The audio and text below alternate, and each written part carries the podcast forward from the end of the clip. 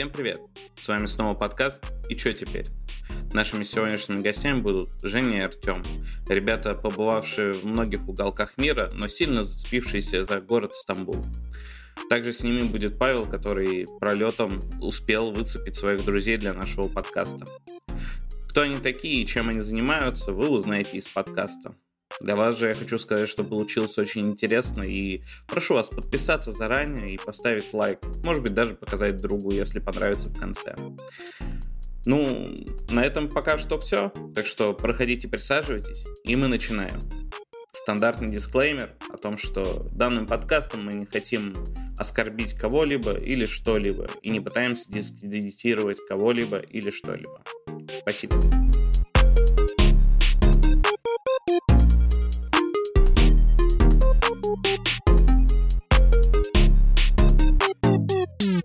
Всем привет! У нас сегодня подкаст «И чё теперь?». В нашей импровизированной студии сегодня я, Саша.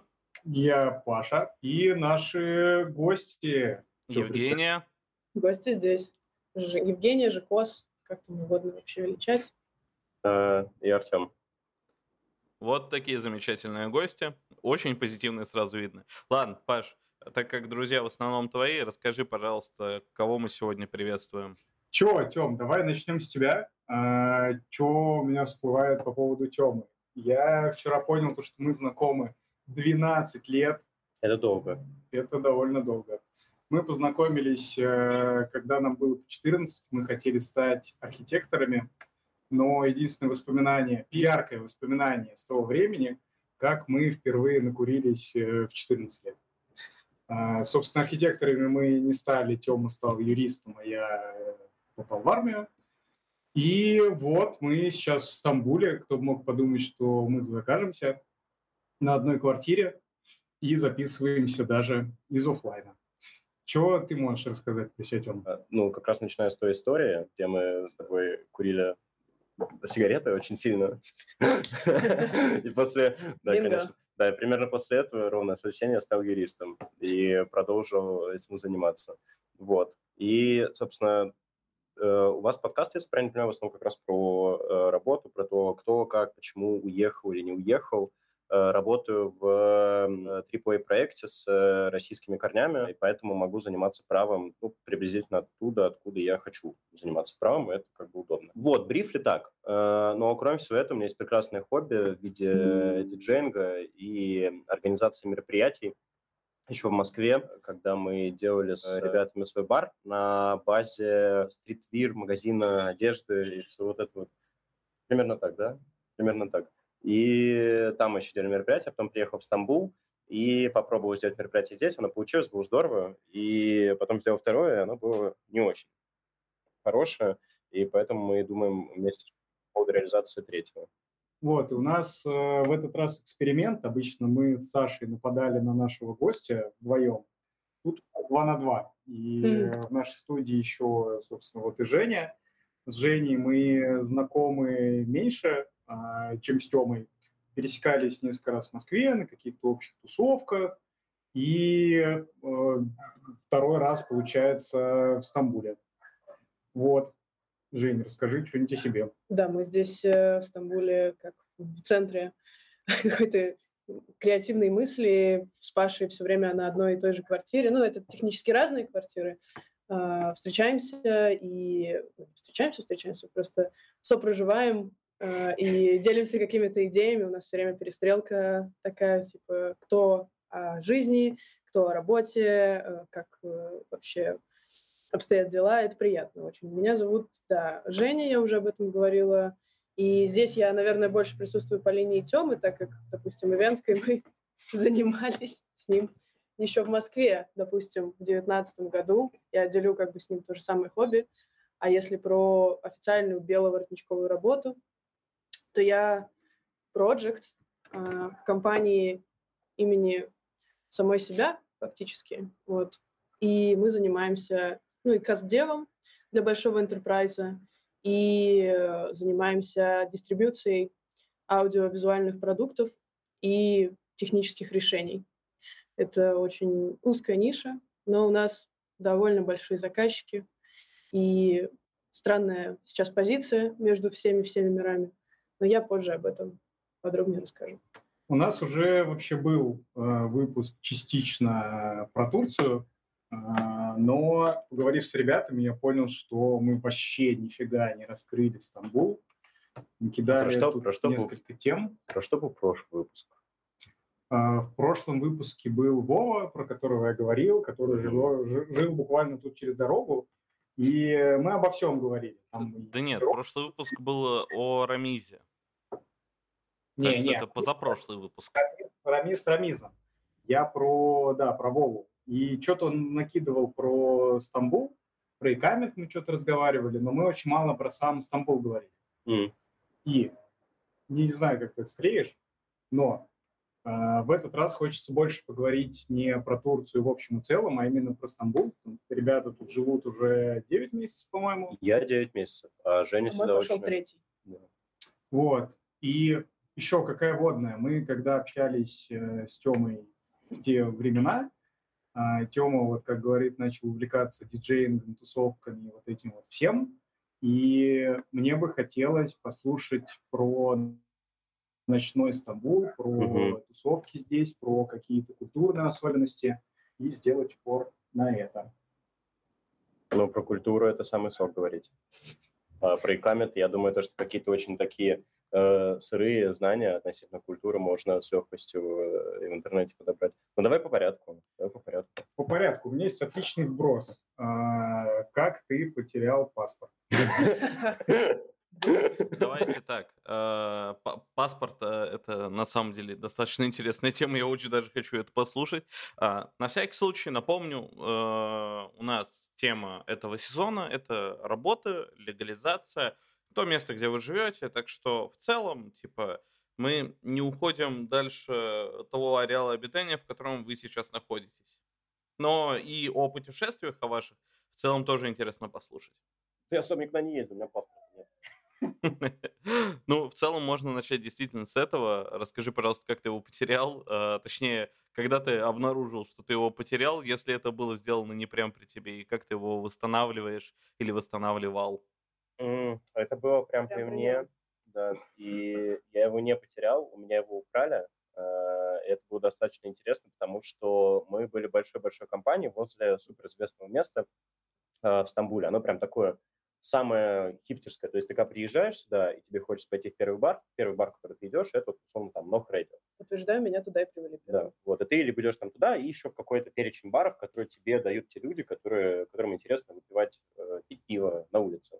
Вот. И ты действительно стоишь, там, как бы пьешь пиво на улице, там такая большая-большая улица, которая спускается вниз, угловое здание, в этом угловом здании радио, и там все модные ребята стоят рядом, типа пьют пиво и как-то варятся вот во всем этом соку. И рядом с этим местом есть лестница, которая идет наверх, а потом направо, прям в кулуары какие-то условно, то есть там переулки, много-много.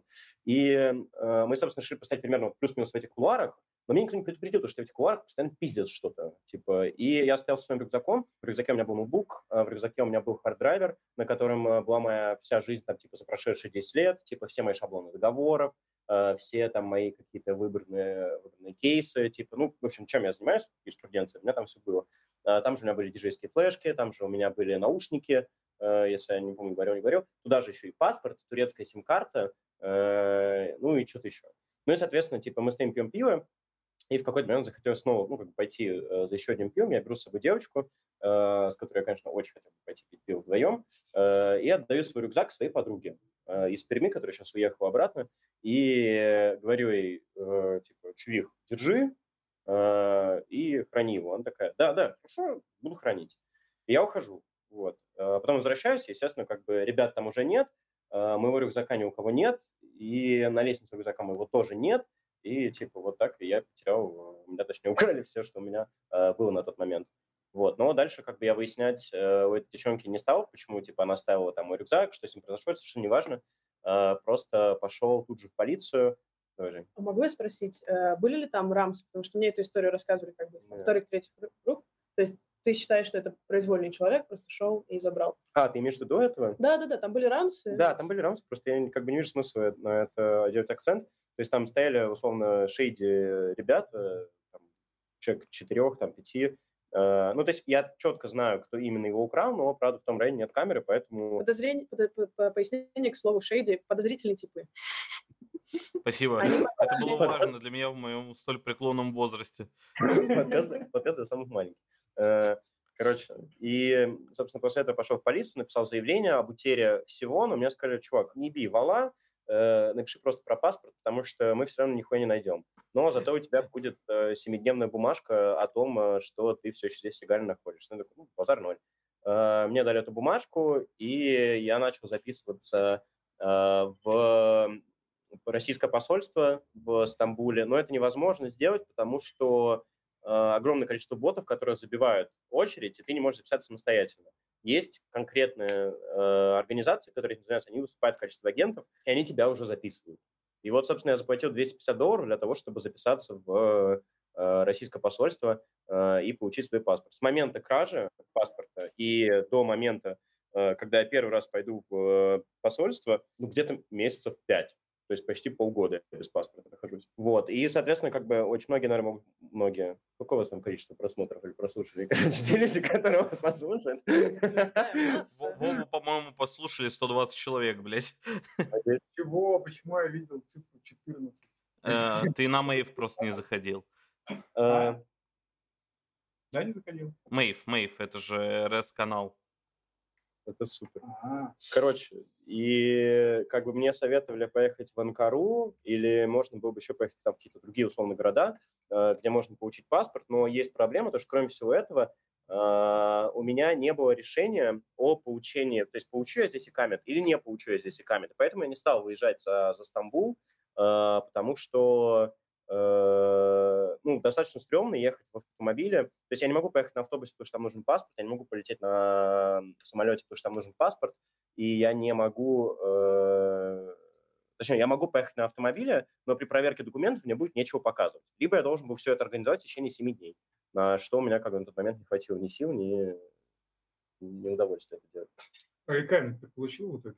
А ты так знаешь, что я его не получил. Да я-то знаю. Ну, вот, и камера, да, и камера, кстати, тоже не получил, но это, конечно, тоже смешная история, потому что э, и камер, э, и Гёч, так называемый, но я думаю, что вы уже знаете, что такое Гёч, всю эту штуку тянули тоже э, семь э, Гёч. Никто это... не знает, что такое Гёч, пожалуйста, поясни.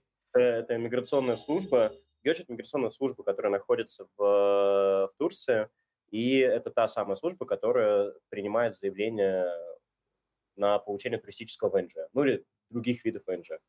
Вот. И в моем кейсе э, у меня, насколько я помню, там чуть ли не уникальный кейс был, когда они не рассматривали заявление на протяжении семи месяцев. И вот там, типа, условно, меньше месяца назад они прислали э, оповещение о том, что «Ой, а вам отказано». Вот. Я сейчас сижу как бы и без паспорта, и без аккаунта. Но я могу, например, пойти в апелляцию. Но апелляция, если ты будешь обращаться к экстерным юристам, типа нанимать консалтантов, конечно, я сам это не буду делать, э, тоже стоит там типа четыреста долларов. А мы, когда в прошлый раз с тобой общались, ты что-то говорил про а, татарские корни, которые mm-hmm. у тебя где-то там есть, mm-hmm. а, и как они могли бы тебе помочь получить это питание. Во- вообще, вообще, татары же русские. Тут, к сожалению, татары слабо помогают при выезде из России. Татары не русские. Это два разных этнисити. Здесь два, два человека. Да, татары, татары не русские. Если ты хотел сказать, что татары россияне, то татары-россияне, они не русские. Есть еще несколько условных подразделений, подвидов татар. Короче, в основном вся эта штука, которую описывал Паша, которую я ему рассказывал, она касается крымских татар. И крымские татары имеют очень схожий с турками язык и очень схожую культуру. То есть э, тот момент, когда там, условно, была Османская империя, затем после Османской империи... Э, короче, там было две русско-турецкие войны. Крым сначала был османским, потом Крым стал э, э, российским, в плане типа Российская империя. И очень много крымчан э, на тот момент, а это были как раз ну, крымчан и татары-крымчан, э, они там уже расселялись, потому что тюрки передвигались с Урала, э, были... отправлены принудительно в сторону Османской империи. Либо они сами туда ушли, ну, либо они ушли в Россию куда-то. Вот. И история, которая касается получения бессрочного ВНЖ, она в большей степени, не в большей степени исключительно касается э, крымских татар. Но прикол в том, что в свидетельстве о рождении у, и у крымских татар, которые являются россиянами, и у э, нижегородских татар, э, которые, условно, казанские татары, э, это э, новгородские блогеровских. И они, и там, и там написано просто татары. Там не написано типа крымский татарин, типа казанский татарин. И на этом можно вывести.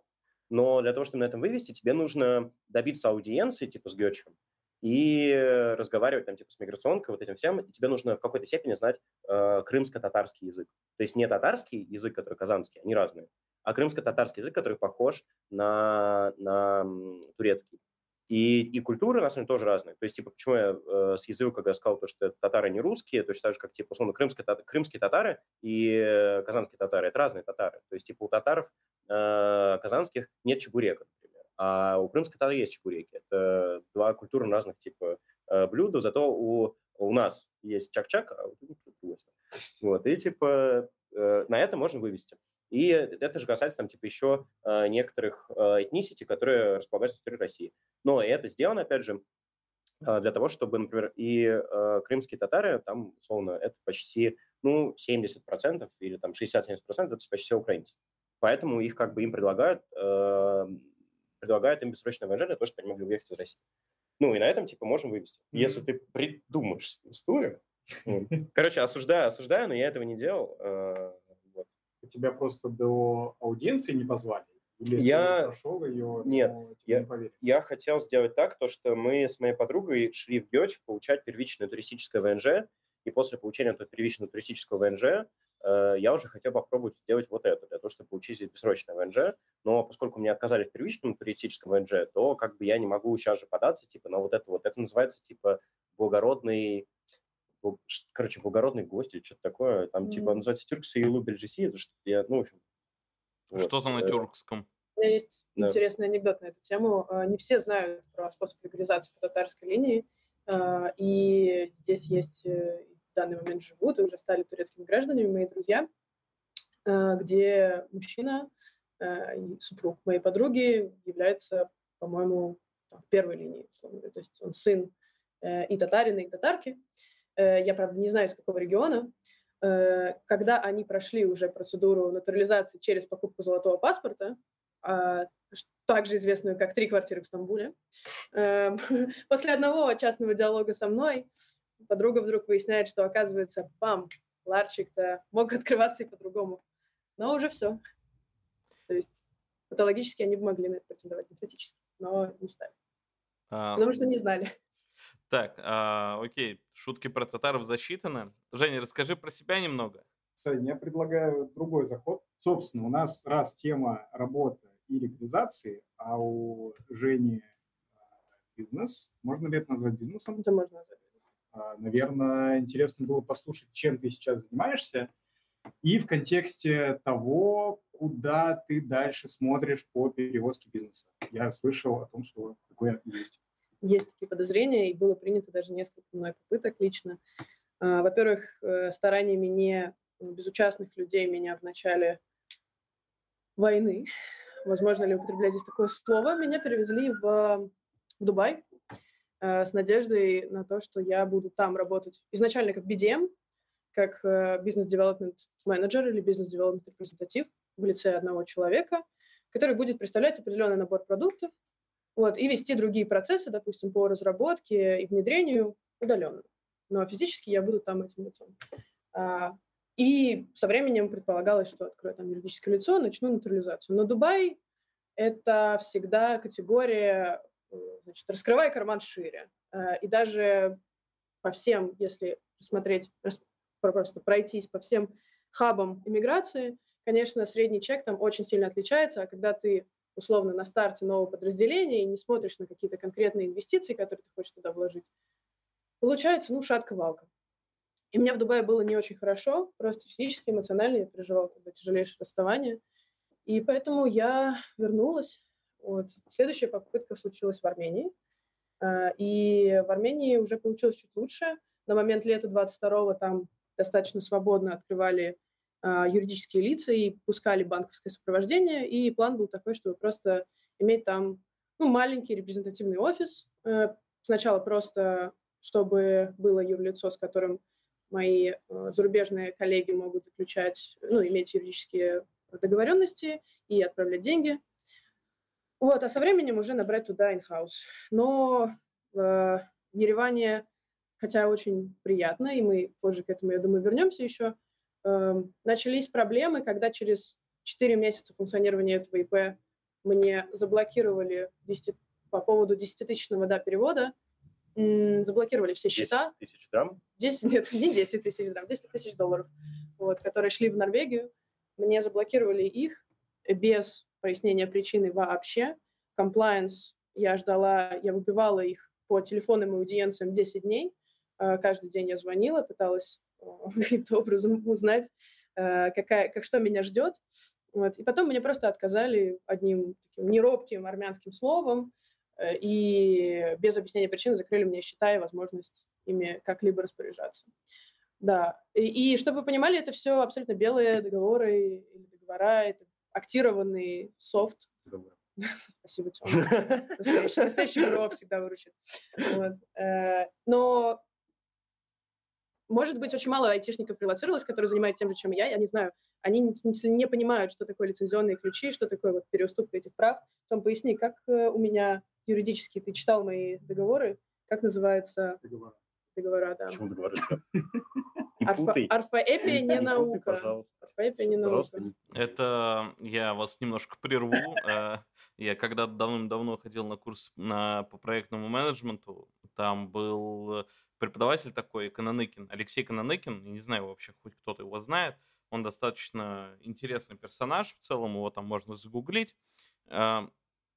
В общем, и он рассказал, как он в какой-то момент полез в карьерную историю. Ну, когда добывают всякие металлы, алмазы и так далее.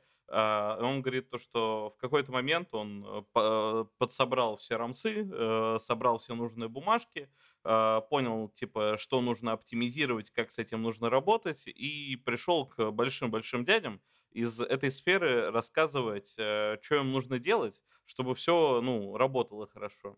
И проебался одним словом, сразу первым. Для увеличения добычи, он сказал. А все, понятное дело, все мужики местные, которые такие, добыча. Он нихуя о нас не знает. Должен говорить, добыча. Это ошибка. Это ошибка новичка, на самом да? деле. Да, он нам как раз рассказывал о том, чтобы мы изучали подобные штуки для того, чтобы мы не ошиблись подобным образом. Если ты хочешь выйти на какой-то, наверное, новый рынок, то, конечно, нужно знать какие-то культурные особенности, которые существуют на этом самом рынке, особенно если это имеет какое-то географическое положение. И вообще с любыми заказчиками, контрагентами лучше всего разговаривать на их языке. Это правда.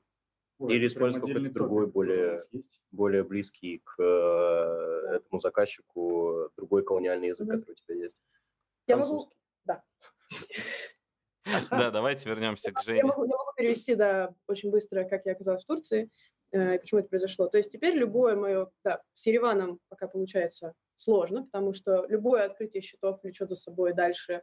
новые ответные э, меры со стороны банковского комплаенса, то что, а давайте мы перестанем свифт обслуживать для людей с российским паспортом, а давайте то, а давайте это. Я уже искала себе номиналов, да, у меня есть э, там, разные люди с разными другими паспортами, и в целом это окей, но это очередной уровень какой-то, нов, какой-то новой сложности, каких-то новых обязательств, какого-то нового коммитмента и менеджмента именно людских отношений для того, чтобы тебе просто обслуживать свой бизнес. И это очень, это довольно тяжело. И теперь, какое бы место, в каком бы месте я ни оказываюсь географически, получается, что в одну из первых и основных очередей я, конечно, смотрю на бизнес-интересы здесь. И Турция изначально не была там моим топ, топ-три, а, однако я вижу, как здесь большие-большие девелоперские группы, на самом деле, то, что из моих ключевых заказчиков, ну, очень подходит на профиль моих заказчиков, ресурсодобывающие компании, логистические, транспортные компании, они здесь есть.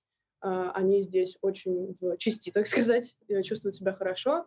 И я думаю, что следующий свой приезд, который состоится в октябре, то есть я здесь наездами, и пока что в основном моя жизнь была скорее рекреационной, мои визиты. А теперь я думаю, что схожу на несколько митапов, думаю взять одну выставку себе провести, индустриальную, и что-то нач- начать якориться, да, это тоже всегда можно сделать. Турция вроде располагает. В чем бизнес-то, Жень? Ой, слушайте, можно я вставочку запишу, пожалуйста? Абсолютно. Это не так хорошо было слышно, как, как, как у тебя, но я это оставлю. Да, сори. Бизнес называется ай ти-аутсорсинг, с одной стороны, с другой стороны ай ти-дистрибьюция, с третьей стороны разработка продуктов в области АВ. Нихуя. Вообще ни слова. Ребята, для того, чтобы Давайте. это понять, на самом деле, нужно просто прообщаться с Женей около там, трех лет, познакомиться с ее семьей, с ее младшим братом, и тогда... Да, у нас у всех, у нас командный спорт, у нас командный спорт, это просто... Может быть, я воспринимаю это за данность, потому что я просто родилась в этом. А, мой отец был человеком, который привез одну из первых видеоконференц-технологий вообще в Россию, и начал развивать эту нишу, и сделал свой видео стартап по телемедицине в две тысячи одиннадцатом году. И, конечно, он этот рынок безумно долго культивировал, он, и он очень горящий вообще идеей человек, поэтому, собственно говоря, я, я якобы от него подпитываюсь, полыхаю и в хорошем, и в плохом смысле. А, вообще есть один достаточно умный системный аналитик, который меня приучал к некоторым хорошим штукам в сфере, и он как-то раз сказал такую штуку, это не, супер не новая вещь, это когда, если ты что-то не можешь объяснить ребенку, ты вообще ни хера об этом не знаешь. Это Поэтому пр- представьте, Давай, что мы просто детям это объясняем. Так, по запросам желающих я могу, на самом деле, рассказать в более простых терминах. Да, было бы круто. Есть определенная инфраструктура. инфраструктура. Под инфраструктурой мы считаем сервера и какое-то оснащение, с которым взаимодействуют пользователи. Эти пользователи приходят либо со своими стационарными, ну, персональными компьютерами, они точно не стационарные, это ноутбуки, как правило, персональные устройства или телефоны, приходят в переговорные комнаты. В этих переговорных комнатах либо стоит что-то более универсальное, Microsoft Teams, Slack, Skype, э, Skype для бизнеса, либо что-то уровня Enterprise, как, например, Cisco или Polycom, вот, или Avaya. Э, и... А что это все? Это все производители определенных серверов. Ну, и... ты, наверное, хочешь сказать все-таки про софт в данной ситуации. Не только про софт. Ну, это история... в, в случае с Cisco это история про ай пи-телефонию в том числе. ай пи, к ай пи-телефонии мы еще придем, потому что это вообще отдельное направление. Сейчас я говорю только про видеоконференции. У Cisco огромное число кодеков, это называются кодеки, которые ставятся в переговорной комнате. Это такая большая камера, вот, у которой есть определенный уровень подвижности. Вот, к ней прикручен, как правило, сервер, платка с сервером. И это обеспечивает очень высокий уровень redundancy вокруг видеоконференции. Чего? То есть redundancy. Дети не знают такой термин, да, redundancy. Короче, это не ломается. Это работает вот так, по щелчку пальцев, всегда запускается, всегда идеально летит, не перегревается, у него не бывает багов. Потому что оптимизировано оно прям снизу вверх. Очень хорошо. И вопрос в том, что мир сейчас так сильно расплодился в этих решениях. Есть кодеки, а есть просто штучки, которые мы используем для коммуникации. Надо это все как-то связывать.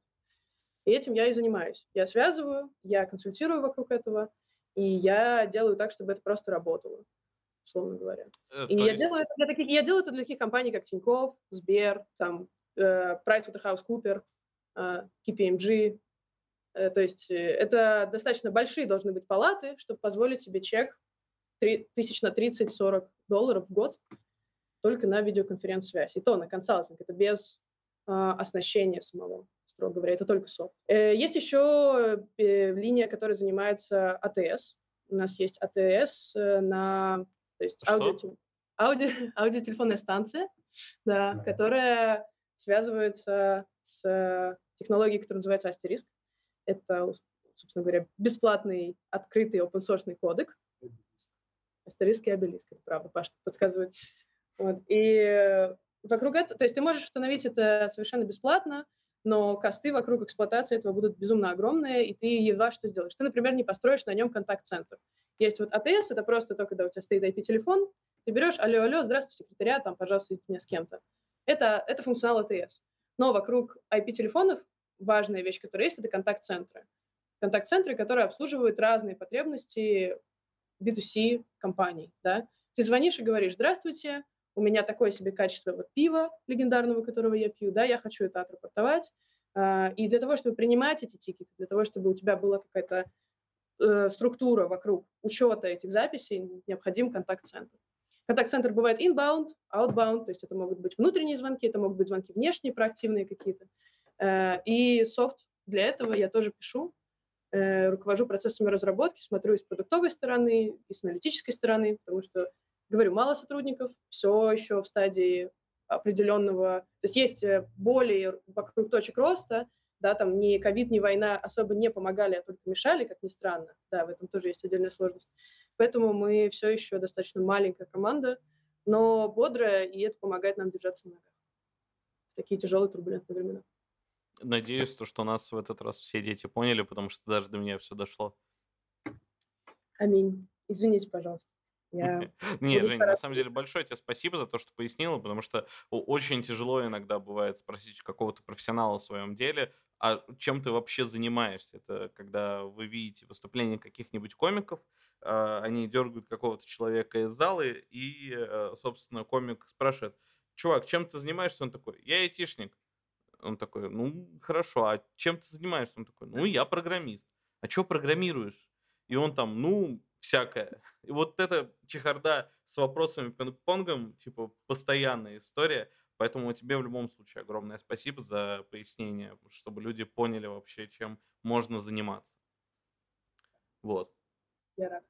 А, давайте сменим тему, а, так как у нас тема подкаста там, «Бизнес и легализация», про бизнес мы поговорили. Но есть еще одна история у ребят. Они организуют свои тусовки, вовлекаются во все вот эти ночные истории Стамбула, Турции. Расскажите про то, что вы делаете на этой музыкальной истории. Когда я сюда приехал в декабре, прошло где-то три месяца после моего приезда, когда я походил по разным клубам, местам, посмотрел ту клубную культуру, которая здесь есть в Стамбуле. Они как бы вообще не очень много людей говорят. Ты можешь, например, там в Стамбуле увидеть два Boiler room, что не очень большое количество для города на двадцать миллионов человек. Типа и для... Что такое Boiler room? Boiler room – это очень известная, не монополист, но неимоверно известная площадка, которая охуеть как сильно масштабировалась и привлекла... Это же бизнесовый. Да? А делает она музыкальные стримы, в первую да. очередь. Если группы говорят, то она просто делает музыкальные стримы в разных частях планеты. И они офигенно масштабировались из маленькой-маленькой коморки, если не ошибаюсь, в Великобритании. Да, Boiler room дословно, буквально коморка с бойлером. То есть это было полуподвальное помещение, если не изменяет память. И сейчас это гигантские пространства, которые бывают в клубах, бывают в каких-то более открытых местах. И туда призывают самых больших музыкантов и диджеев самой большой величины, строго говоря, на планете. И вот, Тёма говорил про то, что да, в Стамбуле... Они... Болер там, условно, он два раза приезжал в Стамбул. Там, я не знаю, вы можете оставить просто линк какой-нибудь у себя в описании, хотя бы какому-нибудь одному суперизвестному Boiler room, и там все будет понятно, что это такое. Я знаю, какой нужен Boiler room. Нужен... Стамбульский? Нет, ладно. У тебя ссылочка. Угу. Конечно. И он приезжал в Стамбул два раза. Первый раз они приезжали, и они фокусили э, музыкантов, которые были направлены больше всем там, типа джаз-направления, акустическое направление, что-то такое. И второй раз они себя уже посвятили как раз квир-культуре э, и тому, что есть э, в Стамбуле с этой точки зрения. И как бы, когда ты смотришь на это, ты думаешь, что это что-то очень местечковое, и какая-то очень сильно закрытая локальная сцена, а затем ты приезжаешь, понимаешь, что вообще не так. И... Она здесь парилась уже как бы достаточно давно, потому что там, условно, если ты посмотришь на топ-поп-звезд нулевых, они все супер... То есть это как вот, условно, тату нулевые. И вот у них был пример то же самое, только нулевые еще и десятые. И вот только сейчас, условно, там, типа, с периода там, по десятые по двадцатые у них появилась какая-то более-менее консерватизация э, всей культуры, которую они проводили. Ну, за счет понятной консервативной политики, там, Эрдогана и так далее. Э, и ты начинаешь как бы с этим знакомиться и понимаешь, что... блин, классно, и хочется тут что-то сделать. А поскольку я как бы изначально в Армению переехал в апреле, а потом переехал сюда э, из-за войны, э, потому что, ну, я не хочу прожить в России, потому что там, ну, там же диктатура, мне не нравится там жить. И я такой, ну, я выберу себе другую диктатуру, но автократию. Типа, я переехал, как и дома, только десять лет назад. Типа, я переехал в автократию и понял то, что только-только произошло землетрясение, и я там задонатил продукты, там что-то на тысячу лир, и это как-то все показалось очень мелочно, и у меня, ну, такие появляются амбиции на то, чтобы хочу что-то сделать, и хочу людям помочь, э, которые страдают от войны и от землетрясения, и хочу сам свои амбиции каким-то образом покрыть этим. Вот, и мы, э, я собрал команду, мы начали делать э, классный, на мой взгляд, классный проект, который назвали э, Райшау, который переводится с... Э, Рай – это часть... Э, это коми-пермянский язык, он произносится как, значит, низкий. А шау переводится с татарского языка как шум. Типа низкий шум. Вот, ну или низкий звук. И э, контекст разный. И мы, собственно, поговорили с одним из клубов местных, которые являются одним из наиболее ключевых клубов в Стамбуле, э, ну, грубо говоря, на второй линии. То есть, типа, ты сначала произносишь там, типа, три имени, имени это там э, Рикс, э, Феникс и что-то еще, а потом ты уже идешь дальше, это уже там э, Сумахан, э, Шайка, э, Гизабахче и так далее, и так далее, и так далее. Вот, и мы запичили свою идею, рассказали то, что хотим помочь здесь, здесь и здесь, хотим сделать там, условно, две сцены, хотим сделать эс эм эм, хотим сделать маркетинг, какой-то, мы хотим привлечь кучу людей, э, большое сообщество россиян и русскоговорящих людей, и, возможно, они придут, сделали первый ивент, э, собрали семьсот долларов, что вообще очень большая редкость для э, благотворительных мероприятий такого формата. То есть как бы люди иногда не зарабатывают деньги на мероприятия, а здесь ты как бы даже заработал, и что-то еще достаточно, ну, неплохие деньги, скажем так. Во-первых, почти месяц можно жить, на самом деле, если захочешь. Э-э- вот. Потом мы сделали, э- там уже я лично делал, я сделал второй ивент, понял то, что один я это делать не могу, и мне обязательно нужен кто-то, с кем я могу это делать. И Женя приехал просто в момент, когда мы сделали эту вечеринку, э- смотрел на это все, э- сказал: Тём, ну надо тебе помощь нужна. И вот сейчас мы с Женей будем э, делать э, еще одно мероприятие, которое пройдет четырнадцатого октября э, в Шайке. Вот. Э, и примерно так вот то, что мы сделали. О, а ссылочку на мероприятие можно оставить? О, где-то, конечно, оставлю. Оцифровано? Ну, где-то оно оцифровано. Целые двадцать четыре человека вас послушают. И придут. Приедут, прилетят. С любой части света. Не, у нас большая часть аудитории все-таки из Америки. Классика жанра. Не, ну, если, если кроме шуток, я прямо сейчас в запись открою Mave э, и скажу. Саня, это ви пи эн, не ведись. А, так а зачем слушать ви пи эн типа через Apple подкаст, если он до сих пор работает в России? Ага, зашел, ви пи эн-чик подрубил, а потом подкаст открыл. Ага, вот а, а потом заплатил еще... Не, короче, у нас... А, последние типа сорок процентов Италия, одиннадцать процентов... А, сорок процентов Россия, одиннадцать процентов Штаты, одиннадцать процентов Италия. Такая ви пи эн. Сейчас. Вот, продолжаем. Да. Ну так что, значит, тусовочка, вот мы про культуру, значит, поговорили. А, нет, Галя, у нас отмена. Так, хорошо, а расскажи, как турки вообще пускают на свой рынок? Встречались ли вы с каким-то негативом, что вы вот в Турции делаете российскую тусовку? Нет, но мы ее не позиционировали никогда как российскую тусовку на самом деле. И... Тема даже в кафе для экспатов не ходит. У него... План на интеграцию в любую культуру – это полное погружение. И я ему в этом очень сильно отдаю респект, потому что это правда важно, это правда грамотно, и мне кажется, это дает ему огромные-огромные преимущества. Не то, что это какая-то гонка, но просто это, это правда работает. Ты общаешься с местными людьми, тебя узнают, тебя воспринимают за своего, и практически нет таких преград. Короче, я думаю, что если бы я бы хотел сделать какую-то тусовку с сильными российскими корнями, в том плане, то, что там, сделать российскую тусовку, то я не думаю, то, что она была бы там условно такой масштабной. А поскольку мне изначально не было интересно делать э, российскую тусовку, просто в основном все диджеи, которых я знаю и которые э, здесь есть, это либо русскоговорящие ребята из разных стран, э, там из Казахстана, из э, недавно приезжали типа из России или Украины, э, или Беларуси, э, либо турки в основном. И поэтому, как бы, естественно, ты собираешь лайнап, и у тебя получается там, такая условная дилемма, то, что у тебя есть э, там пятьдесят на пятьдесят это дело. пятьдесят процентов русскоговорящие ребята и пятьдесят процентов турков. Типа диджеев, которые локальные. Ну и, соответственно, как бы, когда ты это делаешь, э, у тебя и какой-то условный маркетинг есть в том плане, то, что локальные ребята, которые э, здесь тусуются, они приходят на имена, э, которые есть э, уже в локальной сцене Стамбула, а дополнительно еще приходит на тех ребят, которых ты привез, которых ты им условно показываешь. Вот. У меня лично с этим не было вообще никаких проблем, поэтому то есть, как бы я не наступал ни на какие грабли. Я просто подготовил полностью весь КП, типа сделал презентацию, запичивал проект, по сути. То есть, типа, ну как, не то, что мы прям типа с ним встречались, и я такой, так, смотри, мы себя вру, мы так и делали. Мы поехали в Шайку всей команды, нас было пять человек. Приехали в Шайку, начали им описывать, то, что мы собираемся делать вот это. Здесь будет две сцены, здесь будет стоять акустика, здесь мы повесим, типа, дым-машину, здесь у нас будет АВ, АВ – это аудиовизуал. Типа, здесь будет светить вот так, тут у нас будет вот так, еще мы сделаем, типа, художественную инсталляцию. Короче, мы его прям, знаешь, вот это вот в России, помнишь, у нас был гламурный вот этот период времени, когда на вечеринках было прям, типа, все и сразу. То есть, там, как бы они все вот так сваливают, и там, и... и здесь э, там что-то проектор показывает, и типа тут огни, и что-то это все.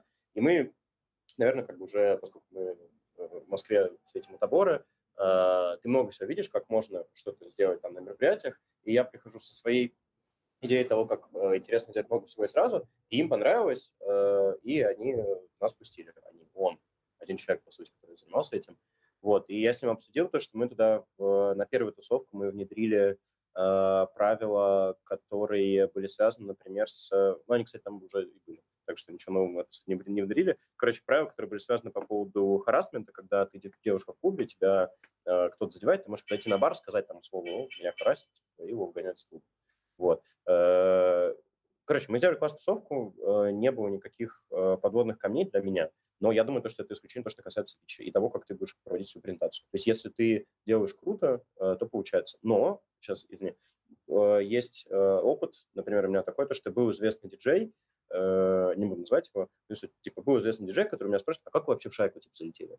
Я спрашиваю, а почему? Типа, откуда у тебя вообще такой вопрос есть? Потому что у чувака, там, условно, у меня, там, подписчиков в Инстаграме девятьсот, а у него девять тысяч. И он приходит с таким запросом, хочу вот сделать вечеринку, и он такой, ну вот, могу вам дать четверг, среду, воскресенье, типа, а пятницу и субботу не дает. А я как бы прихожу со своим питчем полностью, типа, своей презентацией, и он такой, да, держи субботу, типа, и классно получается. Угу. Но, мне кажется, это именно твой опыт, потому что ты неплохо ассимилировался в Турции. Для контекста, мы когда едем с Тёмой куда-то в такси, он уже спокойно разговаривает на турецком. И это одна из тем. А, то есть он все-таки это... крымский татар? Нет, я не, не крымский душе, татар. Там, кровь говорит просто. Там просто это тюркские языки. Ты, они легко усваиваются, если ты всю свою маленькую жизнь провел в, в, в, в московской квартире, но при всем при этом к вам приходили муллаи, вы молились Аллаху, так что да. Так вот, по поводу твоего вот этого опыта и того, что ты уже говоришь на турецком языке, скажи что-нибудь. Мераба. Насасинез. Насасинез. Канга. Канга. Канга. Расскажи, как ты учишь язык и зачем вообще все это надо? В Стамбуле, хотя город считается относительно европейско-балканским с определенных точек зрения, он не... Взрослые люди здесь не говорят на английском языке. То есть ты не можешь использовать этот язык для общения. В целом, тебя мало кто понимает. Ты сам как бы в это убеждаешь, когда ты выходишь на улицу, пытаешься купить продукты. Ну, то есть тебя спрашивают всегда обо всем на турецком. Ты можешь не учить язык э, и ничего не понимать, о чем они тебе говорят, и не париться из-за этого. Я парюсь. Типа, я хочу знать, о чем они говорят. Мне интересно. Типа, они тебя спрашивают пакет, сколько пакетов мне надо? Один, два, три, четыре пакета. Может, мне не нужен пакет, у меня там типа рюкзак с собой есть. Э, ты едешь в такси, ты говоришь э, там... вперед, налево, направо, потому что это важно, когда он тебя везет и не знает дорогу, или там не пользуется чем-то. Ты можешь с ним поругаться, сказать ему «Аби!» Типа, не знаю, «Я банджи прайс, Аби!» И он, и он начинает понимать, что ты все-таки хотя бы чуть-чуть, да, в контексте. Я никогда не забуду момент, когда Тёма оправдывал попытку сбросить прайс, ну, который был поднят очень справедливо, именно тем, что он говорит: «Брат, мне тоже нужно что-то есть, мне тоже что-то нужно на стол класть». И вот это сказанное в очень простых э, словах, оно действительно подействовало. Нам как бы вернули ту дельту, которую он накрутил незаслуженно, просто потому что Тёма ему доступно на турецком языке объяснил, что ну, чел, я не, я не выйду из такси пока вот так. Но давай это... ты признаешь во мне тоже акторность, ёпта. И, и мы закончим. И очень многие люди, которые и здесь, и в Армении, мне кажется, в других странах, когда ты приезжаешь, начинаешь с ними говорить на их языке, даже хотя бы очень вот так вот скованно, по чуть-чуть там хотя бы с каждой новой фразой. Например, в одном из текелиев, в котором я постоянно покупал пиво, он э, меня постоянно самостоятельно учил турецкому языку. То есть, типа, я прихожу, и он мне говорит «якшамлар», и я такой «якшамлар». То есть, как бы, я еще не понимал, что это значит. А он меня уже такой «понял, не понял?» Так, и он как бы заново, то есть чем чаще я к нему захожу, тем больше мне давал какую-то новую информацию. Например, меня спрашивают, типа, «Насасин, как дела?» Типа, я ему говорю, чувак, вообще без понятия, как отвечать, я только знаю, что это как дела. Он такой «им», я такой «им», и мне после этого «сынасасын», я такой «сынасасын», «им». То есть как бы он тебя сам учит, и ты после этого, естественно, как бы ты учишься и начинаешь ему знать заново. И вот сколько я ходил в этот такель, в итоге мне каждый раз, когда у меня видит, я покупаю там пиво, мне делают стабильно на каждое пиво минус пять лир. Солидно? Не очень, но приятно. Это хорошо. Там есть классный сегвей в адрес э, того, что еще происходит. Потом текеле, в котором есть скидка на пять. Сегвей – это хуй, это на двух колесах. Да, тот же самый, тот же самый чувак, который э, меня учит э, турецкому языку, э, ненавидит арабов, поэтому… Турецкое гостеприимство. Mm. It only goes so long. Поэтому Тём перестал туда ходить. Да. Слушай, если говорить про ассимиляцию, у меня такое ощущение, что ты настолько здесь ассимилировался, что решил стать нелегалом. Ты так ассимилировался, что просто решил нелегалом стать? Ну, в смысле, если уезжать не хочется, то… Слушай, уезжать просто, по большому счету, некуда. То есть можно поехать, на мой взгляд, я пожил в Армении, э, в Армении круто, но мне очень многих вещей не хватает в Армении, поэтому я не хочу туда, в Ереван. Э, в Москву я точно не поеду по политическим соображениям, типа я не, не хочу ехать в Москву, типа я ездил, когда у меня там была девушка, э, мы расстались, больше у меня нет никаких причин туда ездить. Типа единственное, что я могу… Сербия? Сербия. Но в Сербию я не могу попасть без загранпаспорта. Поэтому мне нужно сначала получить загранпаспорт, только потом уже, Паш, поехать к тебе в Сербию. Ну, слушай, хочется. Тебя могут депортировать в Сербию? А, у меня нет иностранного, в смысле, заграничного паспорта, поэтому меня не могут депортировать в Сербию. Я же не могу туда по русскому поехать, по внутреннему паспорту поехать. Единственная страна, куда я могу поехать по русскому внутреннему паспорту, это, по-моему, Россия, больше никуда. Ой, Россия, господи, Армения, больше никуда. А что тебя ждет как нелегал? Вот, допустим, завтра ты выходишь на улицу, я вижу, что ты нервничаешь. Слушай, меня, слушай, знаешь, меня здесь, как нелегала, ждет исключительно большое-большое счастье. Я по-другому, даже по-другому не могу ответить на этот вопрос. Как, ну, ну, чего-то это ждет. Ну, самый крайний случай – это депортация, если вопрос в этом. Да, самый крайний случай – это… Про юридические особенности. Вот, например, я, ты, вот, поехал в Турцию, и камень не дали, и принял решение остаться. А такие, такие люди есть, на самом деле. Таких довольно много. Типа, что юридически? Нелегал, слово какое? Честно, честно... Про нелегалов есть одна интересная история, я могу на три секунды, если вы позволите. Давай. Я поняла, что мы те самые нелегалы, которых мы так сильно боялись, и на каких на, на байках, о которых нас, допустим, взращивали, когда в предыдущей квартире Тёмы э, суммарная площадь где-то в тридцать пять квадратных метров вписывалось где-то человек семь. И соседи в этот момент начали спрашивать: друзья мои, товарищи, а вас там вообще сколько живет? Вот. И ты действительно начинаешь как-то умерять свою активность, начинаешь думать о том, в каком составе ты выходишь из дома вообще, как тебя видят, сколько шума ты приносишь, да, сколько проблем и сложностей, допустим, потенциально, как тебя интерпретируют и твое присутствие в таком большом составе, в такой маленькой квартире. Да, мы те самые нелегалы, которые теперь шныряют по углам. Угу. А что с компанией случилось? Всех депортировали? А, не, не. Ну, в смысле, так ты был в том числе в рамках этой компании. Паша позже приехал. Ну, я просто к тому, что ты так или иначе, ты был тем самым нелегалом, который приехал вписаться у тех друзей, которые там живут. Типа... Когда мы туда приходили, короче, мы жили в этой квартире, там, в какой-то момент, там, там три-четыре дня было, там, шестером или в семером.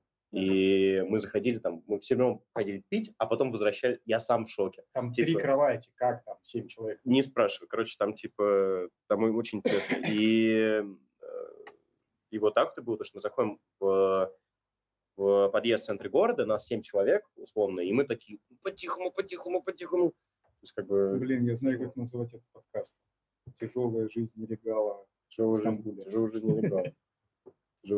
Да. Мне, мне такое рассказывали родители о том, когда они ассимилировались в России. Почти, почти то же самое, через что сейчас проходит Тёма. Не попадаться в публичных пространствах, там особо больших нагруженных станциях метро, всегда носить с собой какой-то кэш, всегда носить какие-то доки, да. Там липа-не липа, чтобы что-то подложить и что-то подстелить, какую-то простынку под взаимодействие с правоохранителями и так далее. То есть действительно... Либо просто не уходить из дома. Либо просто не уходить из дома тоже как вариант, да. Но когда у тебя очная работа, как была у моего отца, нет таких вариантов. Ну да, да. Слушайте, мы говорили про Ереван. Ну, прям буквально в двух словах, вы оба в Ереване. Расскажите, чем не устроил Ереван а, по сравнению со Стамбулом? Угу. Э, Ереван очень крутой город. Э, и я знаю большое количество людей, которые там э, классно живут. Например, сегодня я тебе показывал чувака, который открыл там свой чайную. Он в полном восторге, он тоже типа сильно-сильно ассимилировался. Ему там нравится. Э, мне нравилось в Ереване первые, наверное, полгода, потому что я родился и вырос в центре Москвы, э, то есть внутри Садового кольца, у меня постоянно визг машин, э, много шума, много людей возле Курского вокзала, э, огромный атриум, типа торговые центры. Я еду к бабушке, три месяца там провожу, с удовольствием возвращаюсь обратно, затем вырастаю, пытаюсь делать какую-то свою э, хоббийную деятельность, которая основывается нам на почве организации мероприятия, как амбиция, на мои желания, и диджейнга. Э, а потом я приезжаю в Ереван, и я не чувствую себя там актуальным, ну, там, условно, на рынке. Типа, я не такой крутой, как, например, какие-то другие диджеи, которые, там, диджеи слэш музыкант, там, есть знакомый один, который там играл практически каждые, там, типа, выходные. А мне нужно было прям как-то вот стараться это сделать. А, и в Ереване уже очень много музыкантов, хороших и диджеев, и ты как бы не хочешь туда, как бы, знаешь, как-то, ну, взаимозаменять. Потому что вместо этого поставят меня, например. Там. Или я играл, наоборот, только в тех барах, которые, знаешь, ну, типа, открыли россияне. Я играл в этих барах, открывают россияне, все. Типа, а так я... Ну, и в одном баре я сыграл два раза. Ладно, два раза сыграл, которые армяне открыли. Очень старый бар, очень хороший. И второй раз тоже там лакшери-бар, тоже типа пару раз. Но даже это все равно... То есть я очень сильно привык к Москве. И не к комфорту типа Москвы, а просто по очень длинным прогулкам. Типа ты полтора часа хуяришь от академической до... до Кремля, например. Ну, прогулка такая. Или идешь по Москве-реке, или идешь по Бульварному кольцу с другом и пьешь водку. А в Ереване я, ну, у меня так не получается. То есть там э, Кентрон, маленький район, и ты можешь его пройти... Э, диаметрально? Да, диаметрально за ну, тридцать-двадцать пять минут. Вот. Э, только это. Во всем остальном он мне очень нравился. Ереван супер, э, Армения очень классная. Я знаю огромное количество очень э, хороших и э, людей, которые я очень сильно люблю, самостоятельно еще из моей прошлой жизни, условно, московской, э, которые мне вызывают неимоверное уважение, которые после всей этой своей московской жизни решили остаться именно там, потому что там тише, там лучше, там типа... Мои... У меня добрее, другой, да, добрее. Да, у меня другой взгляд. Мне хочется жестче. Типа, мне хочется, блядь, паспорт проебать и камень не получить, и вот сидеть, блядь, в квартире, типа, э, подкаст записывать. Понимаешь? И типа того. Что ты имеешь против подкаста? Не, не, ничего. Я просто говорю то, что мы могли бы записывать подкаст в Армении, но мы записываем подкаст в... Я не мог, я все еще в Сербии. А, вообще, насчет всей вашей музыкальной деятельности, а, буквально недавно из Сербии не депортировали, но лишили ВНЖ человека, который устраивает антивоенные концерты а, российской национальности. А как зовут этого российский националист с антивоенными... Не националист, российской национальности. Это а, правильно так сказать? Да, понял. Наверное, правильно. Да? Короче, сказал, с российским паспортом. Понял. Российский националист, который устраивает антивоенный концерт. Бля, вот. Не знаю, как его зовут, но, насколько я понял, это тот же чувак, который устраивает концерты Нойза. И я... при этом, что самое забавное, я пока еще не гуглил ничего на эту тему, но концерты Noize, насколько я понимаю, на данный момент не отменены. Mm. Ну, слушай, а почему они должны отменяться? Он же просто организацией занимался. Ну, сделал и сделал, а потом уехал. Mm. Ну, что, умер, умер. Что бубнить? Ну, умер, умер. Не, проблема в том, что здесь все-таки точно так же власть, она понимает, кого нужно... прикрыть вовремя, кого, кому нужно не дать поговорить лишнего, поэтому э, очень боюсь, то, что в случае, если концерт Noize эм си состоится, то там будет вся та же самая история, что и в России. Все, я думаю, знаете о его судьбе плюс-минус. Если наши слушатели не знают, вы можете посмотреть его интервью у Дудя, там все в красках описано. Можно вопрос? Да. А я хочу спросить всех присутствующих, в чем проблема с концертами Нойза? Ну да, стройности в композициях, допустим, когда ты исполняешь это на самодельных инструментах, это очень громко рычит. Не так уж и много, но если там какой-то политический подтекст, чтобы запрещать это в России, в Сербии, выгонять организаторов концертов, я даже не знаю. По-моему, слишком тонкая. Пожалуйста, поясни. Noize музыка — это то, что исполняется, строго говоря, без музыкальных ладов, без поправки на какую-то композиционную стройность. Ты просто делаешь очень большой, очень мощный поток э, звука. звука, желательно аналогового, э, в людей, в ебучку. Э, и это, это, это, ну, это Noize. Он вот такой, он бывает харш Noize, я не знаю, мелодик Noize, блядь, джаз Noize. Мне больше всего понравилось. У нас э, у меня в квартире оставался один украинец, э, который здесь получил свой паспорт. И он э, сказал такую, на мой взгляд, замечательную фразу: «Бля, я не понимаю, нахуя слушать Noize, а вот играть его охуенно просто». Классная фраза, я, пожалуй, запомню. Когда притащу свою гитару из Москвы, займусь именно этим. Он как раз и рассказывал про то, что у него модуляция идет через изменение формы банки пива пустой. Noize — это про смех и про такой фан, который ты извлекаешь из очень простых системных предметов. Ну, лучше то, что он орал. Да, да, орал в банку с помятым пивом. Ну, да, помятое пиво, это прям... Это, это пиво, да.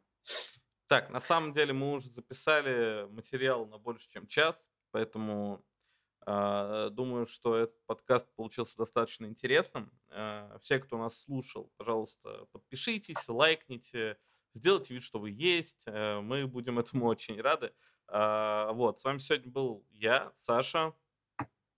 Да, я хочу добавить, что спасибо, что слушаете. Мы смотрим аналитику, видим, что вас становится больше. Это супер, очень радует. Поэтому, поэтому вот. Собственно, был Паша и... Женя. И Тигр-Гай. И Артём, извините, ребята. Это, это очень тонкая шутка, которую мало кто поймет.